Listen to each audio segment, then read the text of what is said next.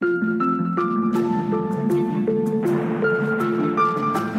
nursing industry is one of the fastest growing career forces in the world today. There are so many issues in the healthcare field these days relating to nurses that simply are not discussed in the media. Welcome to Once a Nurse, Always a Nurse, exploring the world of nursing with Leanne Meyer. Our program will help you with the most relevant information if you're in the nursing field or are planning to enter the industry. Now, here is your host, Leanne Meyer. Welcome back. I really want to especially thank all of you. Uh, there are about 110,000 listeners out there in 70 plus countries, and that is incredibly important, especially today. I wanted to just um, uh, encourage each of you to see what you can do in this crisis that we're facing. So, COVID 19 is officially a pandemic, and I'm starting on a serious note because this is an international nursing program listened to by so many different people. Uh, never has the knowledge, skills, innovation, compassion, and optimism of nurses been needed on such a large scale. Many people are in panic. What stops panic? A sense of control and a sense of, of correct knowledge. So I want all providers listening to this show to think deeply about what you personally and safely can do to help. If you are currently working in your field, do that to the best of your ability. If you are not currently working, say a student, um, a provider seeking a job, retired or on leave, um, and if you are healthy, could you possibly help in some way uh, uh, with this crisis by contacting uh, people that would know how you could help? So, um, I just wanted to, uh, you know, say first to especially do no harm. So, uh, making sure that um, we know or we've been trained to know uh, what is going to be the most effective things to do and helpful. So, don't do anything that you're not sure of, or if you're not healthy, etc.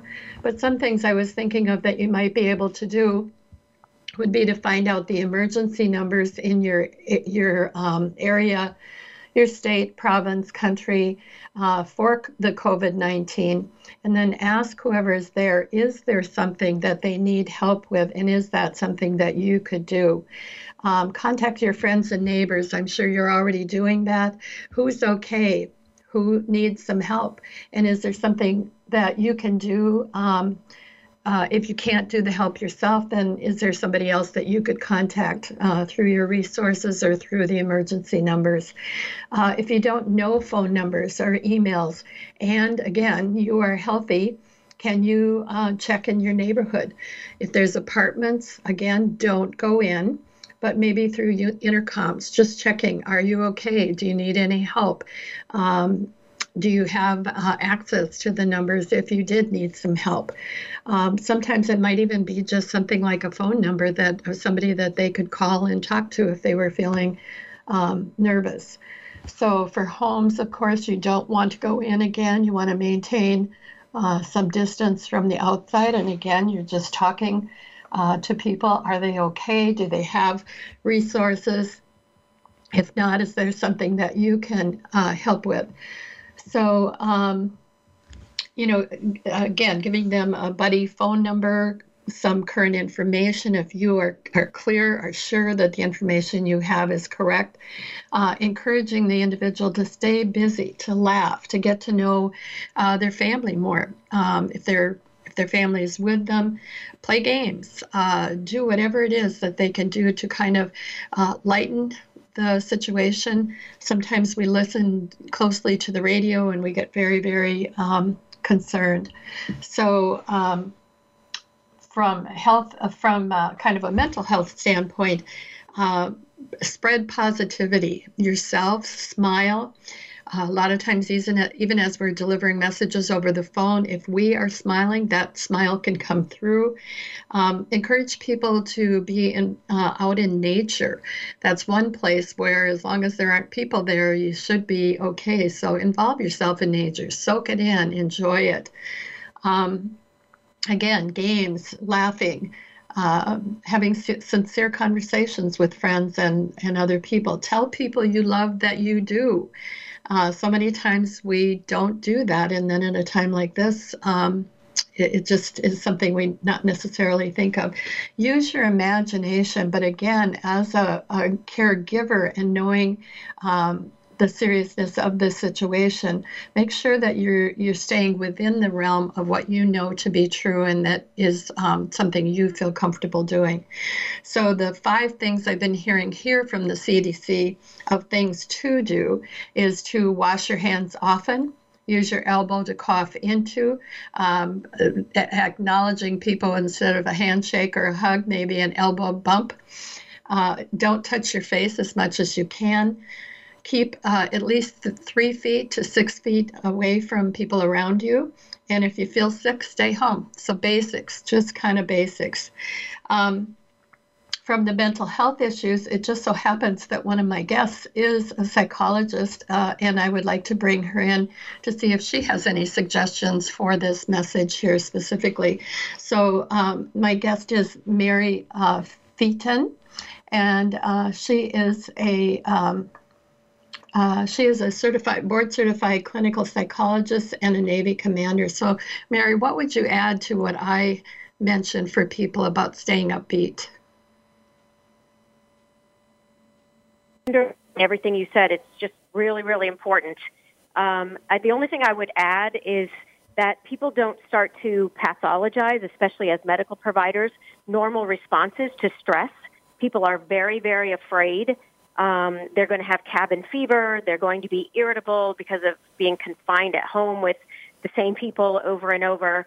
They may um, have things that they had access to before, um, uh, like alcohol, and have those things run out, um, and then um, become even more irritable. So um, I, it's just really important not to pathologize that, to, to tell people those are normal responses. You do not need a doctor for those responses. They are completely and totally normal. Um, in my uh, circle, I'm already seeing um, articles showing up claiming that the coronavirus is going to cause or exacerbate mental illness or the sequestering of people is going to cause or exacerbate mental illness. Um, and this is just a huge opportunity for big pharma. They are literally already circling the wagons so that they won't miss this financial opportunity. Um, and the the nursing community, all of the medical community, can really do people a favor by instead of referring people into, um, you know, into the doctor because of a, this mental illness that is caused by the coronavirus. Instead, to say, hey, your response is completely normal. You know, how else are you going to feel under these circumstances? Um, so normalized instead of pathologized is, is, I think, the message. Yeah, along with that, excuse me, I think um, so many times we forget that we have all been through crises. We have all dealt with many, many things along the way. We have um, uh, resilience within ourselves, and we can look for what is that resilience? What did I use before? What can I use again? And it's just so important that we do that because it's easy to just get kind of dragged into all of the crisis talk about it. Um, just really think about what can we uh, bring up for ourselves and what can we bring up and help for the people around us also. But a lot of it is is look at the optimistic part of it. Uh, well over 80% of people will either not be impacted at all or be lightly touched if they do get the virus. Um, and the other people that will have a more serious um, uh, effect with it uh, is going to be people who have underlying problems. But again, it comes right back to just those common sense things keep your distance, um, you know, wash your hands carefully. And those are all things that we know. So that's my message. I'm just so grateful to be able to share this with such a large audience at this time. So thank you. We're going to go on with uh, the show that we had planned for today. And um, the title of that is um, uh, basically that um, I'm losing my place in line here. Uh, so, what we had talked about uh, doing today was we wanted to talk about um, mental health or, or um, increasing suicide rates for returning vets after they have had treatment in mental health um, care.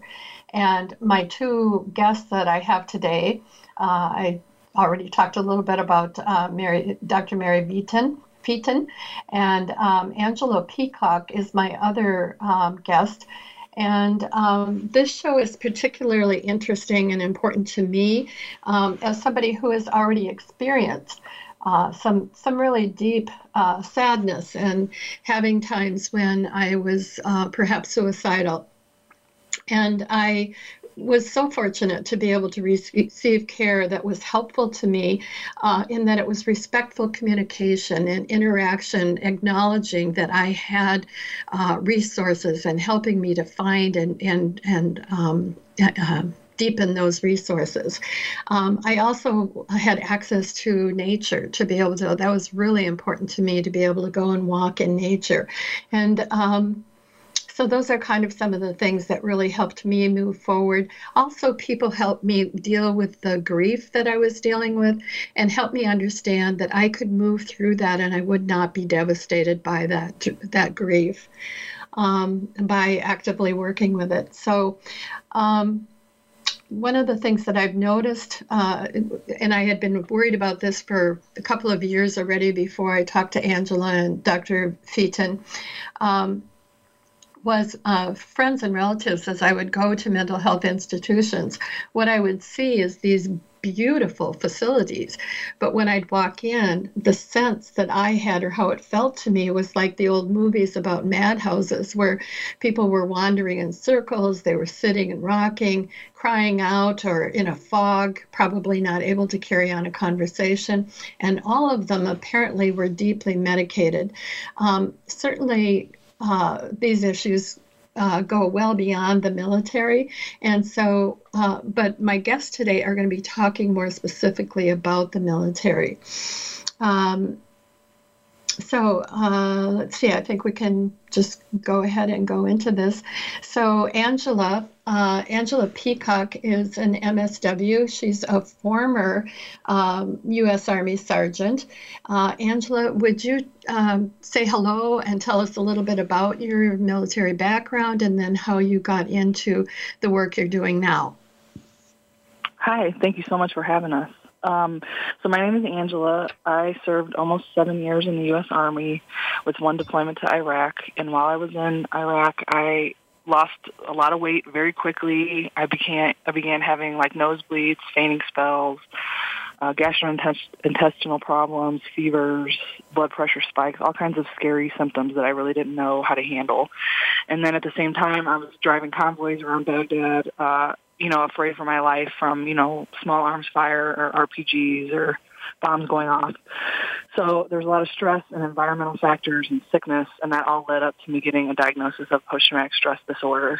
And um, so I was medically evacuated out of Iraq after six months. And the following day, our convoy was hit. So I got to see one of my soldiers come back wounded and I talked to him after surgery, and um, I just had reached that capacity of being able to handle so many conflicting emotions at the same time, and a lot of fear and a lot of sadness, and being taken away from my unit in the middle of a very important mission, and all those things compounded, and I just didn't really know what to do with that, and so I told my soldier like, okay, I can't hear the story anymore. I have to go. And I walked down the hallway and I saw a sign for psychiatry and that's where I went because that's where I was told that you go when you need help. But the help that I received came in the form of multiple medications. So between like 2004 and 2006, it went from 1 to 18 at the same time. Wow. And I just com- completely lost myself you know, I got a whole bunch more diagnoses labeled on top of what I was already experiencing, and then it was a medication for this side effect and medication for that effect, and headaches and migraines and pain all over my body. I mean, I was just a mess. Um, I was ultimately medically retired from the army, so I lost my career because of this. I lost mm. my marriage. I experienced homelessness. I couldn't even like do my bills by myself, and all of that was mistaken for mental illness. Mm-hmm. So I continued to just be told like you'll never go to school, you'll never have a relationship. You know, the reason that you're you didn't get along with your husband is because of your trauma, and so all of that really has completely, I mean, like side sidetracked my life for like 13 years. So I was on the mm-hmm. medication, mm-hmm. all different kinds. I tried everything they told me to do. I went to all kinds of therapy. I saw social workers, psychologists. You know, I did holistic things. I did equine therapy, EMDR, all kind, everything that I could possibly do to try to feel better. I did but no one ever said the meds could be making you worse or keeping this chronic or keeping you not functional. So basically, like in 2006, I met a psychiatrist who said, "I'm a psychiatrist who doesn't believe in psychiatry. We need to get you off some of this med, some of these meds." So I began like a tapering process that was pretty slow, and I don't really think I even consciously knew that I would ultimately come off of everything. I was just trying to take less. So I mean, it took me 10 years from 2006 to 2016 to taper off, you know, a harm reduction approach to slowly like pull my life back together. I started going back to school. I got a service dog that really helped me with that. Um, and then I ultimately got off of everything and the last medication almost killed me. It was a benzodiazepine called lorazepam. Um, mm. I got in, intensely suicidal like overnight. I could not understand why do i want to kill myself because i'm in school i'm i want to graduate from college. Like i was really looking forward but i had these like incredible thoughts and um just like i felt like i was being haunted so mm-hmm. I went to the doctor and they obliged and took me off the medication overnight, cold turkey, which health providers are doing all over this country.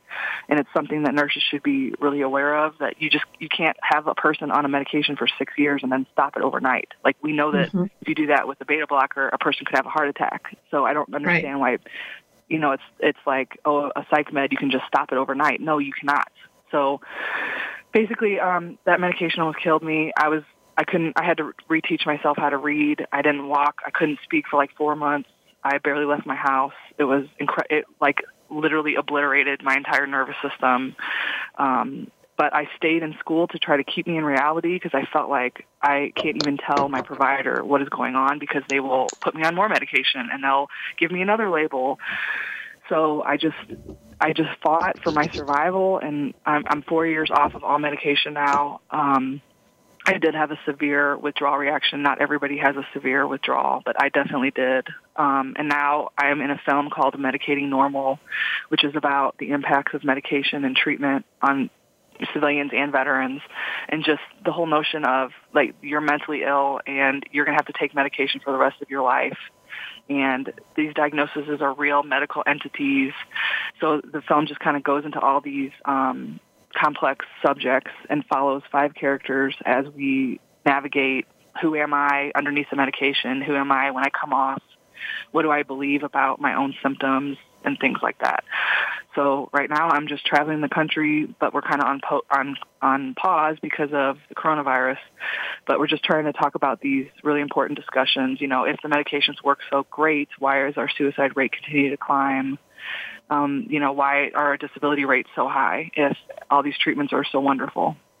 Right, so exactly. That's, that's short summary. Yeah. I want to congratulate you for the brave work that you are doing. Um, it's what I call hard work. And so many times when I say it, people don't understand what I'm talking about, but this is what it's about is that hard work of really coming to the basically the core of yourself and finding what are my strengths that I can work from and and finding those people that can be good resources. So congratulations. Thank you. And I forgot to say that I mean, I even proved them wrong, and I graduated with my MSW from uh, Washington University in St. Louis with a 4.0 GPA. Yay! I learned on the inside. that was the next thing I was going to mention because I wanted to be sure yeah. that got in there. So thank you and congratulations. Thank wow, you. you are an inspiration. So, Dr. Mary Vieten, can you um, uh, do the same thing? Give a, just a, a brief bio of your background and then how you got into this type of work, what it is, and what you're doing. Sure. Um, so I'm a board certified clinical psychologist, and I served on active duty uh, for 10 years, uh, transferred to the reserves, um, and have done 12 more years. So um, 22 years total in the Navy, um, and then I have a private practice, and I run a program called Warfighter Advance. Um, and um, I've done two deployments in in uh, support of the current conflicts um, and also, I added it up a couple weeks ago. I've actually spent um, a, a total of about four years away from my family uh, um, on various, uh, when you add all the Navy service up. So um, I have a lot of experience uh, in reintegration and coming back after extended periods of time, um, which I actually think is more um, valuable in my work than uh, my degree is. Hmm. So I do a lot of work with people in high risk um, uh, occupations, police, firefighters, EMS. Um, and what I am the most proud of is that the clients that I work with um, stay in their occupations and um, go back to work um, and continue to work and assist their peers, become what we call in the military force multipliers. Um, instead of what typically happens when someone is referred to the what I call the psychiatric pipeline, which is that they ultimately get more and more labels, as Angela did, more and more diagnoses, more and more drugs, and eventually can't work, or their um, even their employers don't want them there because of the medication. So um, the, the last thing I want to say is that um, I actually met um, Angela Peacock and another character um, named David Cope uh, because they came through the program Warfighter Advance, and we were just absolutely honored to have them there and to have the film crew there. And so, um, a little piece of the film, a very small piece of the film, um, shows uh, them passing through our program and um, shows what we are trying to do to uh, impact warfighters who have found themselves uh, stuck in this psychiatric pipeline. Uh, Dr. Vieten, I'd really like you to go on, or maybe let's go to Angela first. Angela, tell us about that um, uh, your experience within the Warrior um, uh, group that that Dr. Vieten is talking about. He has an excellent program in Maryland, and it, I think it's the only program in the country that's thinking critically about, you know, this narrative that veterans are broken, that we are somehow, you know, the one thing that I taught, I just should just say what she taught me that I just will always think about is like you're in Iraq, you're in Germany, wherever you are overseas, you're even stateside, and you're this like top soldier, you know, you're a war fighter is what she calls it. You know, we're extremely skilled. We have hundreds of thousand dollars worth of training. We're at the top, you know, the pinnacle of our lives in this very exciting career, you know, helping people all over the country and the world. And then you get on an airplane, you come home from wherever that is, and then all of a sudden you have this mental illness. Like it just doesn't even make sense. Like even looking back on my own history, the reaction that I had to war was actually a normal reaction Mm-hmm. So I should not have been medicated and labeled, put on disability and given retirement. You know, like that made me question even like the tiny beliefs about myself, like going from like super soldier to, you know, a mental patient on disability overnight. Like it just doesn't make sense.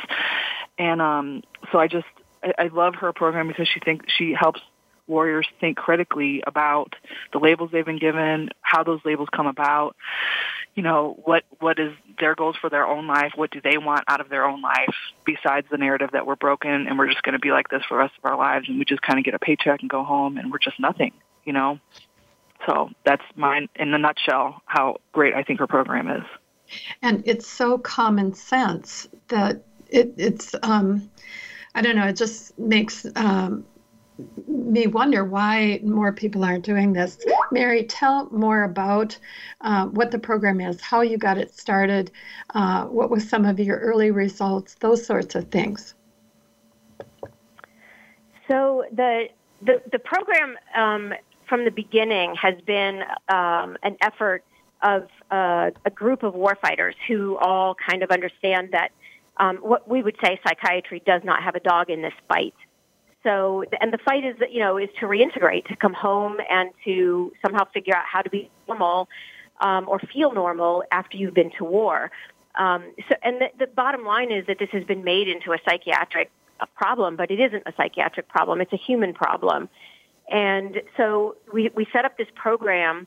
Um, largely to stop the funerals um, from occurring because so many people who come back and are put into that psychiatric pipeline end up harmed or dead.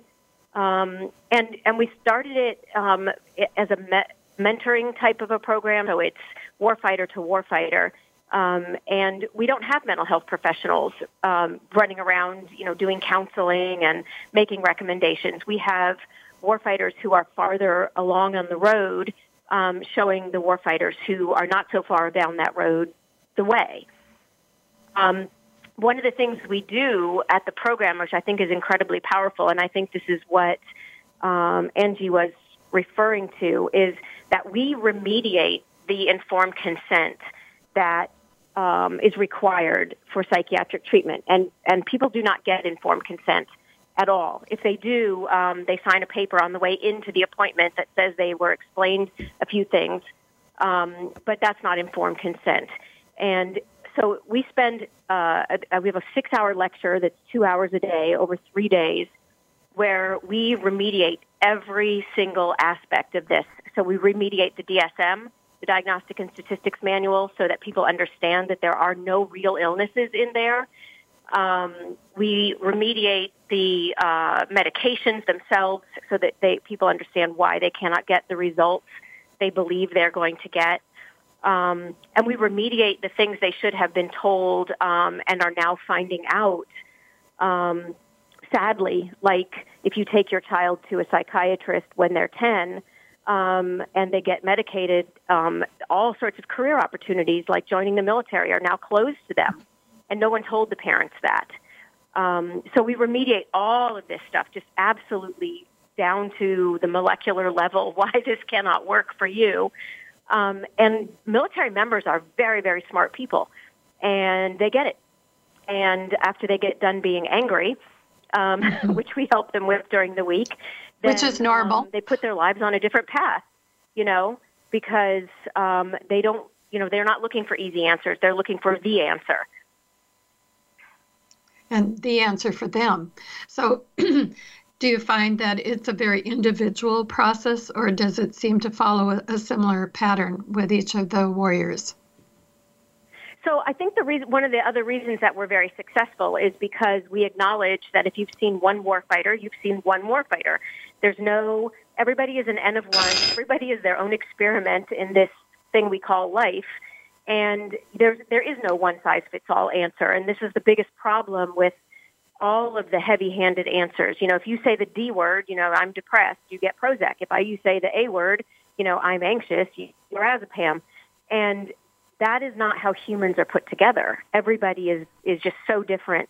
So what we do is um, we lay out for the warfighters um, who come through our program, we, we call it the smorgasbord of um, options that fit in the risk benefit ratio. So there's benefit without risk.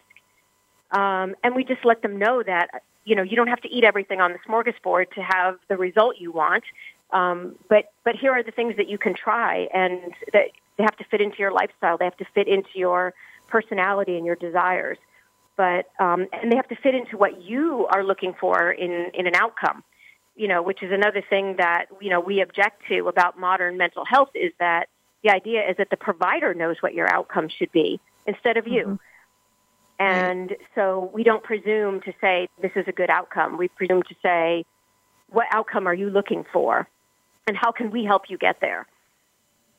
Tell me more about how you came to this because presumably you were trained um, as a psychologist and um, the DSM had to be an important part of that. When and how did it change for you? Oh, that's a big question. So, um, so I of course went to graduate school like everybody else, and like everybody else, um, was indoctrinated, and that is the correct word for that. Um, like other people, social workers, physicians assistants, medical students, nurses, were all indoctrinated um, it, with marketing that is passed off as science when it comes to mental health and psychiatry. Um, and so um, I will I'll be honest with you, I was at a funeral looking into the um, open casket of someone that had 10 days before been um, brought to uh, the Naval Hospital at Roosevelt Roads, Puerto Rico, um, that we had done everything by the book, what we were supposed to do, um, and yet he was dead, a perfectly healthy mm. human being. And it just made me begin to say, wait a minute, we have to be doing something wrong here and that's when I went and started to um, research and be more careful about what I was reading um, who paid for what I was reading, um, mm-hmm. and uh, realized that um, what I had been presented in graduate school was was just malarkey, um, and that this the really I think the the thing that made me the the most motivated and the most angry at that point in time was that um, the information that I uh, was reading clearly said that these, uh, especially the suicides, were a predictable outcome, and that literature was published 10 years before I went to graduate school. So the information was there. No one brought it up, not even not even remotely. It was never mentioned.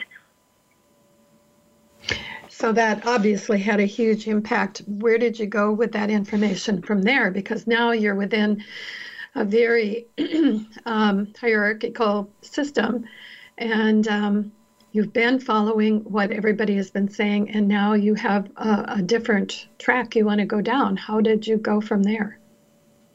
So initially, you know, like every you know young officer, you know, I'm I, I was idealistic, and I thought, you know, my leadership is going to want to know this. Let me tell everybody. Um, mm-hmm. That didn't go well for me. so it's part. It's a huge piece of the reason that I transferred to the reserves ultimately was um, because I needed to free myself from that hierarchy so that I could speak truth um, mm-hmm. and follow science instead of um, following directives that were based on, um, you know, other, you know, definitely other um, uh, interests than than science. Mm-hmm. And so and different philosophy. the reserves. Sorry.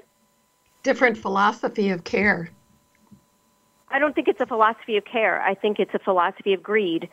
Okay. And um, because there is no care when when you're you're supposed to do no harm. And I mean, this is the bottom line for me. I took an oath to do no harm, and I realized that when I made a referral for medication, which I was required to do, or I was being accused of withholding treatment, um, I was harming people, and I was mm-hmm. responsible for their death on, at, at, at least a couple of occasions. Um, and and that you, you just can't do that. You if you do if you're going to do no harm, you need to do no harm. Mm-hmm. So um, once I re- stepped out of that hierarchical model, um, I was able to stop making medication referrals, and I can tell you that I have not made a single medication referral in my private practice um, since at least 2008. I'm very proud of that. Wow. Um, most of the people I um, work with, um, it's the absolute opposite. They come to me on meds, um, and I work very, very hard with them um, mm-hmm. and their uh, providers to get them off. Mm-hmm. Um, and it, it improves their outcomes dramatically.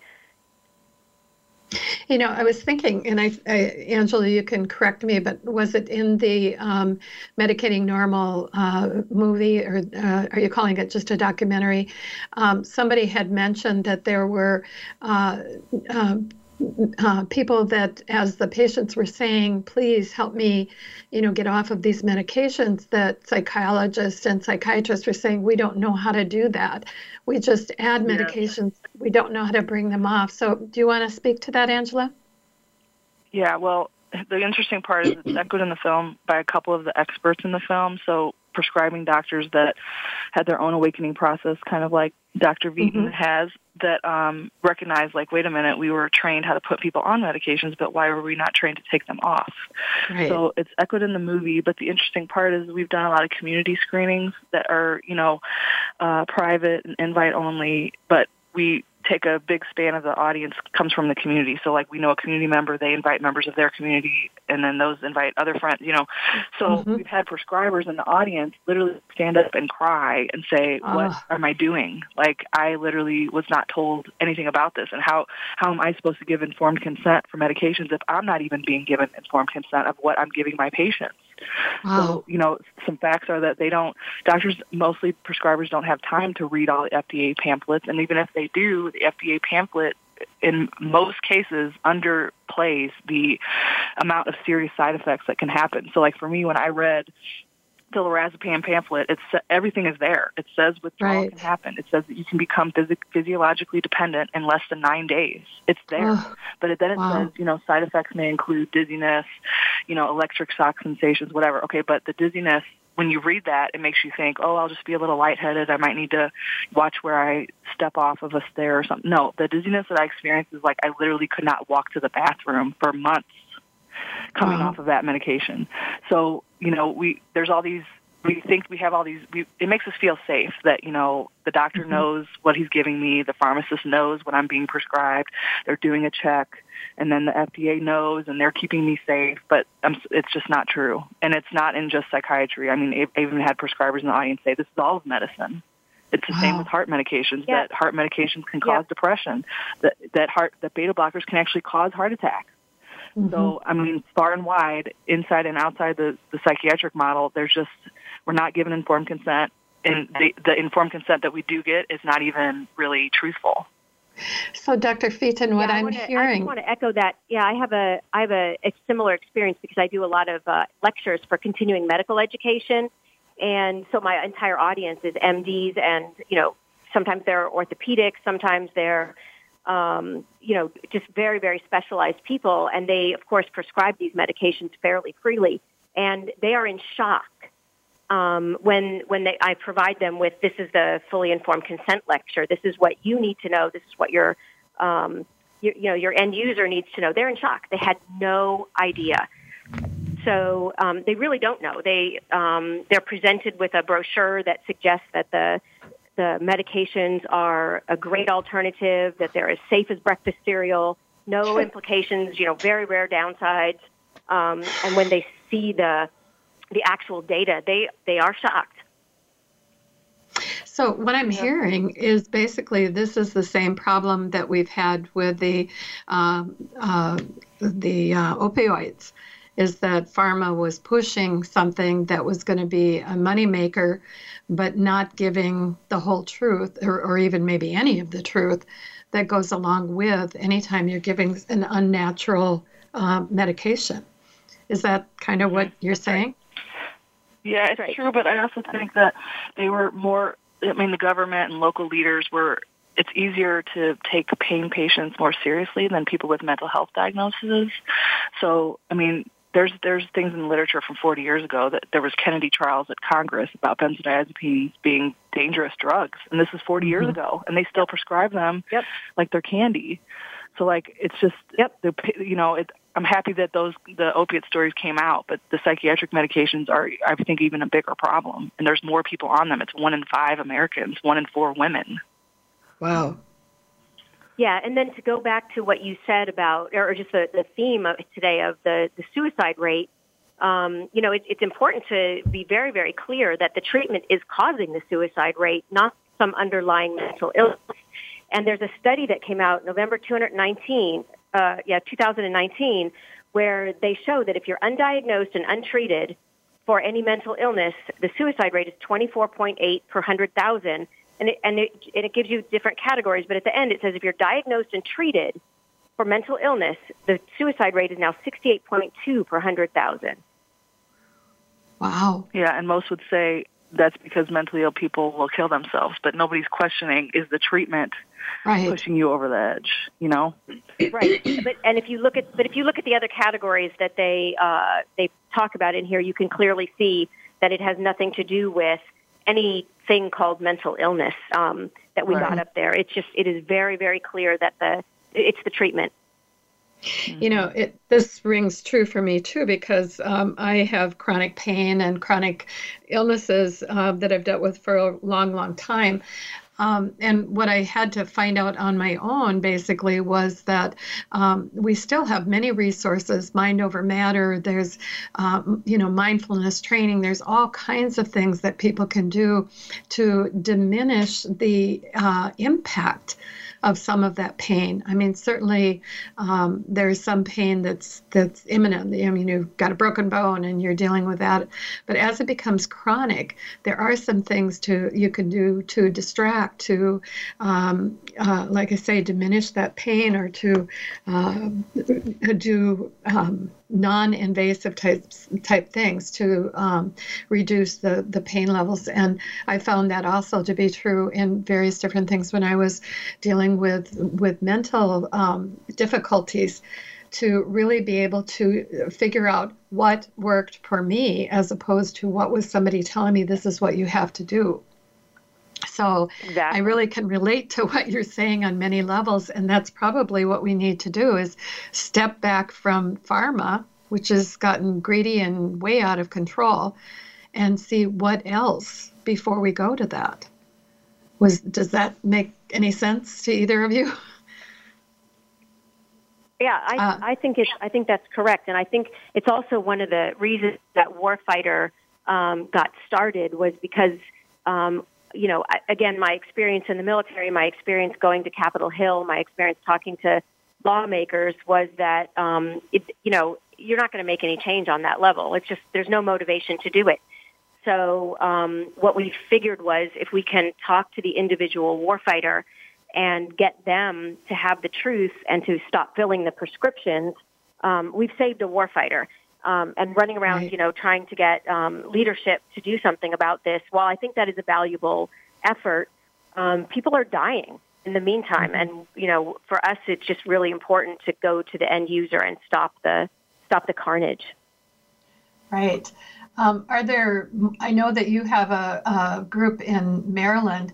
Are there people elsewhere in the country that are doing this also, or are they asking to train with you, or um, is any of that happening? We're the, we are the only program that um, actively takes this, this philosophy that there is no mental illness. Um, and that we want people to not just get away from the drugs, but also get away from the labels. Um, and uh, you know, so we do occasionally have um, requests for people to come and train with us. But the way we solve the problem of um, being in Maryland is that if a if a warfighter signs up for our program and wants to go through it, um, they can sign up and we'll we'll fly them in um, and provide their ground transportation from uh, anywhere in the United States or any of its territories. So um, it's we you know we've broken down that barrier. We don't have to be everywhere because we'll just bring the people in as they sign up. How um, how many people are you able to accommodate then?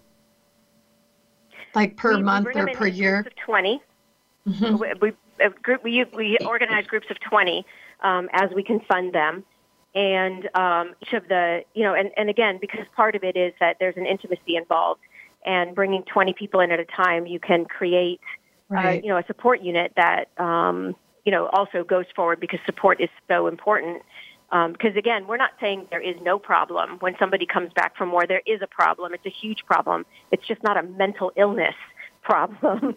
Right. so, you know, so we we definitely want to bring people in in small enough groups that we can, mm-hmm. um, you know, develop a means uh, to solve the problem, um, but not um, again, you know, part of you know we're dismantling the one. Uh, the one situation, which is you're not mentally ill, but then we have to say, well, if you're not mentally ill, what are you going to do about this problem? And so right. it becomes a training evolution. That's what we call it. It's, it's training. And we train in groups of 20 basically because there's a, a, a possibility for intimacy in that group. Are there families involved in any way?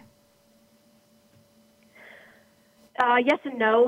Um, I mean, we don't bring the family in for training. We do provide um, information, uh, for the uh, individuals to take home and provide to their family. And, mm-hmm. um, you know, where possible, uh, you know, obviously we're going to help to educate them in any way that we can. Um, mm-hmm. But it's, it's a difficult situation because the family is also used to this idea that my family member is mentally ill. And when the right. person comes home and announces that they're not mentally ill, everybody's kind of in shock, you know? Yeah. Um, it's like, oh, oh, now we um, really have a problem. yeah, really. But we do we do try to provide what we can for um, for that, and we provide you know what the warfighter needs when they go home to have that discussion with their family. But it's it's not an unfamiliar thing when somebody goes. Um, you know, to a, a program and stops drinking, um, they come home and, and the family's also out of whack because, you know, their drinker isn't drinking anymore. So there's a huge adjustment, but um, right. it's an important adjustment.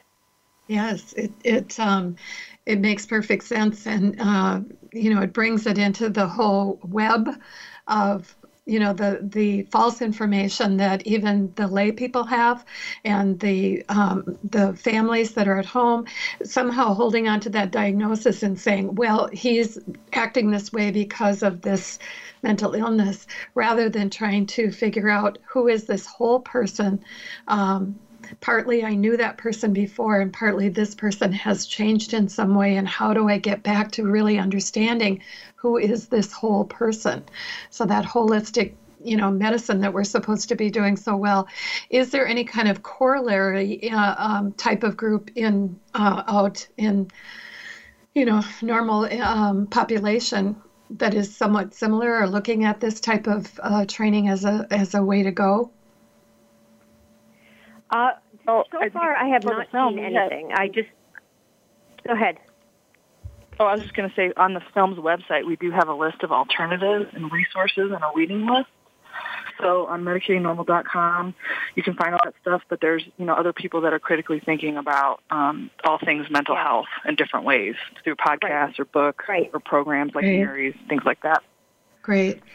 Is there any way for people to watch the film other than when you're traveling around?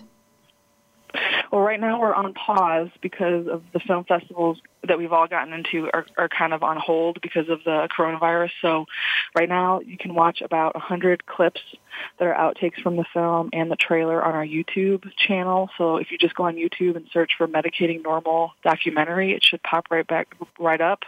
Or Great. you can access it through our website. So for now, you can't watch the film in its entirety because they're shopping for a distributor okay. that gets widespread audiences on, you know, like public television or cable, a cable network. Right. So right, right. now we're just kind of on pause and until the film festivals and community screenings are able to pick back up the private okay. screenings then right now it's just kind of the YouTube channel is all we have and the website. Okay.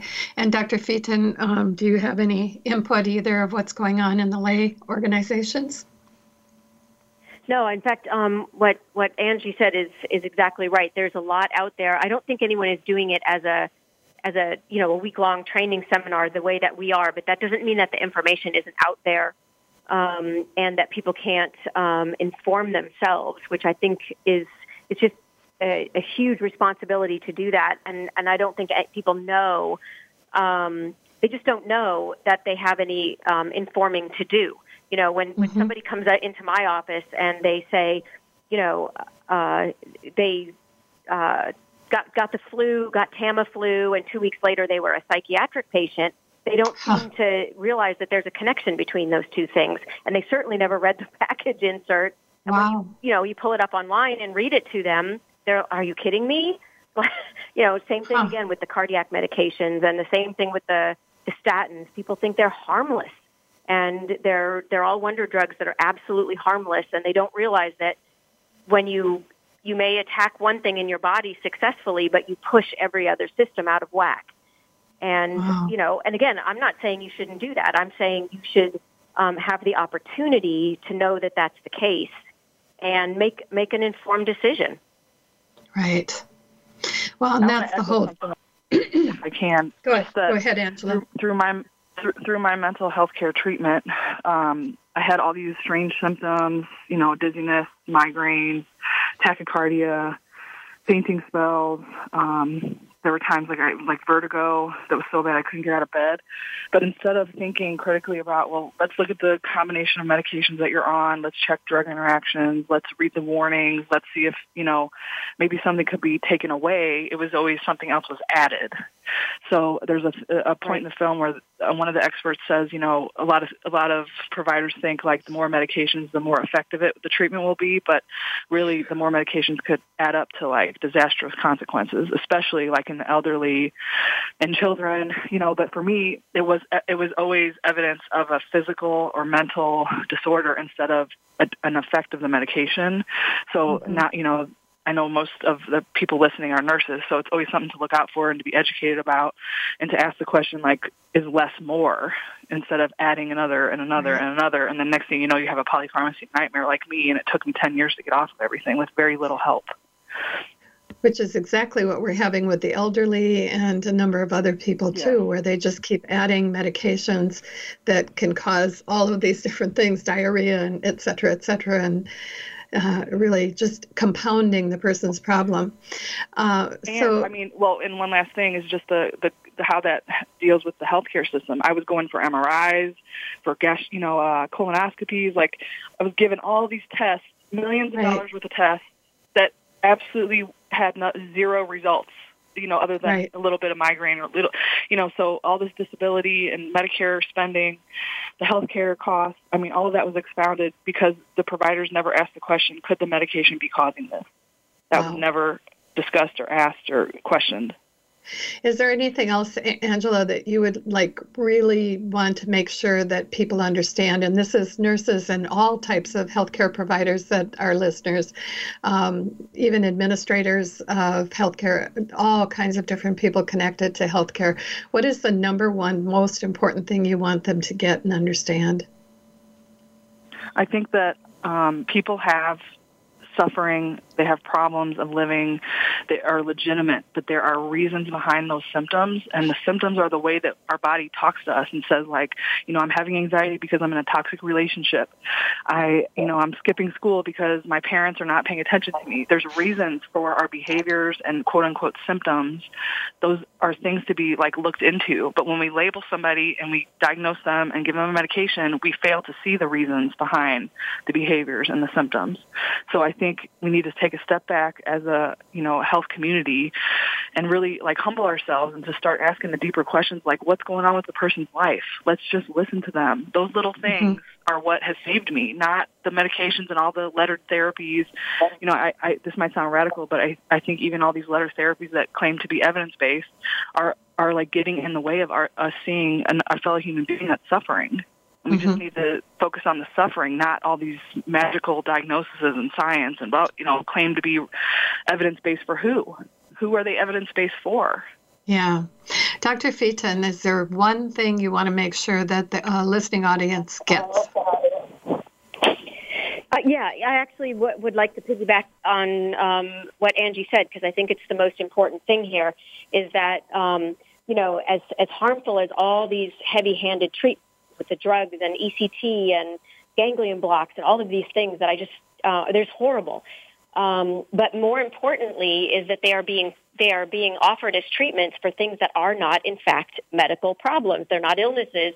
The Diagnostic and Statistics Manual has been rejected by the National Institutes of Mental Health um, as being an unreliable and invalid document.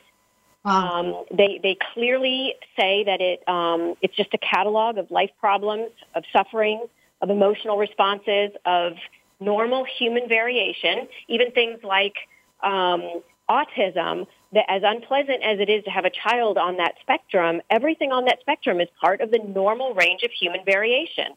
Um, it becomes pathology when um, you know when the psychiatry people put it in that book and say you can't be like this Mm-hmm. Um, and then what happens is they, they make the cutoffs, label people, um, and I think recently there was a, an article that came out that said labels belong on jars, not on people.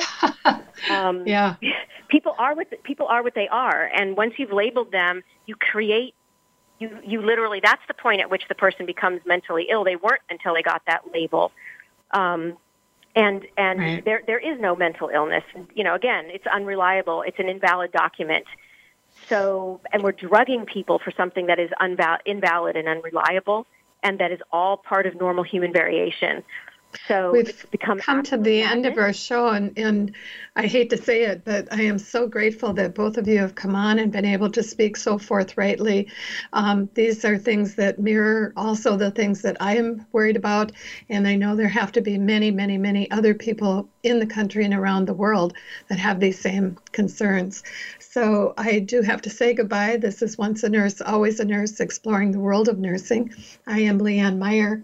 Uh, do visit me on my website, which is www.onceanurse.com. Um, you can read, I have a blog, a newsletter, try to put in a few general no- notes about the world. Um, and you can also contact me if you have ideas for either speakers and or topics at um, leanne at onceanurse.com. So until next week, thank you so very much for listening and thank you both for coming on.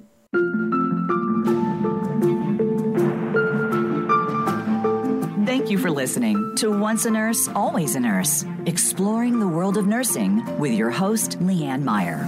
Be sure to join us again next Monday at 10 a.m. Pacific Time and 1 p.m. Eastern Time on the Voice America Health and Wellness Channel. Have a productive and insightful week.